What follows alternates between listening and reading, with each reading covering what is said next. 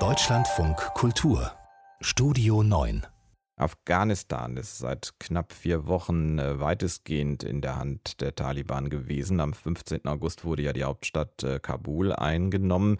Inzwischen, seit gestern, ist wirklich das ganze Land unter ihrer Kontrolle. Die Extremisten brauchen allerdings Hilfsgelder aus dem Ausland und äh, wünschen sich deshalb, so hieß es ja wörtlich von einem Sprecher, gute Kontakte zu Deutschland. Aber Deutschland und Europa sagen, Geld gibt es nicht ohne Bedingungen. Frauen sollen zum Beispiel ihre erkämpften Grundrechte behalten. Aber was geschieht eigentlich? Eigentlich im Moment in dem Land? Das wollen wir ab heute hier im Deutschlandfunk Kultur regelmäßig hören von Afghaninnen und Afghanen, die uns persönlich von ihrer Lage berichten. Heute tut das eine Journalistin, die in ihrem Heimatland Afghanistan studieren konnte, sogar äh, für Medien gearbeitet hat im Osten des Landes und uns jetzt aber anonym diese Nachrichten geschickt hat.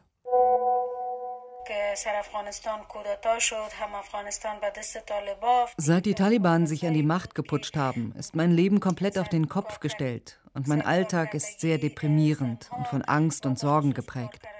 Die Taliban waren immer schon dagegen, dass Frauen arbeiten, vor allem im Bereich Medien. Bis sie die Stadt, in der ich lebe, eingenommen haben, konnte unser Medienhaus, zwar unter großen Sicherheitsmaßnahmen, aber dennoch aktiv sein. Jetzt kann ich nicht einmal darüber offen sprechen, dass ich studiert habe, geschweige denn, dass ich Journalistin bin.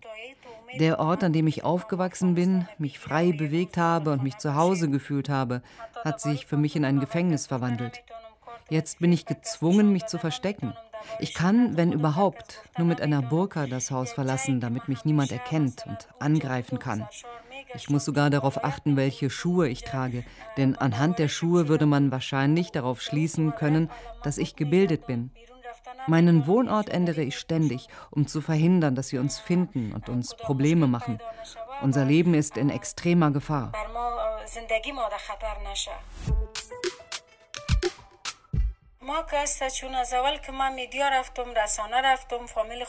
Als ich vor acht Jahren angefangen habe, in den Medien zu arbeiten, waren meine Familie und meine Verwandten dagegen. Die haben damals schon wie die Taliban gedacht und waren dagegen, dass Frauen das Haus verlassen und arbeiten. Vor allem nicht in den Medien, denn die Stimme einer nicht zur Familie gehörenden Frau zu hören, ist aus ihrer Sicht eine Sünde. Die gleiche Familie und diese Verwandten, die mich damals zurückhalten wollten, sind jetzt auf der Seite der Taliban. Das macht es für mich besonders schwierig, unterzutauchen. Wie soll ich mich vor ihnen verstecken? In den familiären Strukturen Afghanistans ist das unmöglich. Ja, ich fürchte mich vor allem vor meiner eigenen Familie und vor meinen Verwandten. Erst recht, weil ich mich damals ihren Ansichten widersetzt habe und ihnen gesagt habe, dass ich für die Rechte der Frau und für meine eigenen Rechte kämpfen werde. Die Taliban waren immer schon gegen Medien und gegen freie Berichterstattung. Sie haben viele Journalisten umgebracht.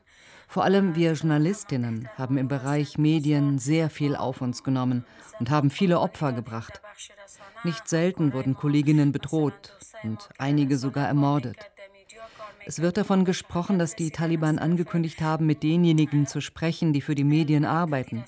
Keiner weiß allerdings, was es heißt, dass sie mit uns sprechen wollen.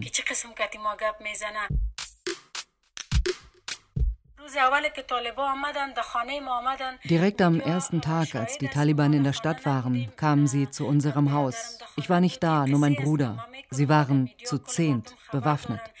Sie haben unser Auto, Geld und das Gold, das wir zu Hause hatten, mitgenommen.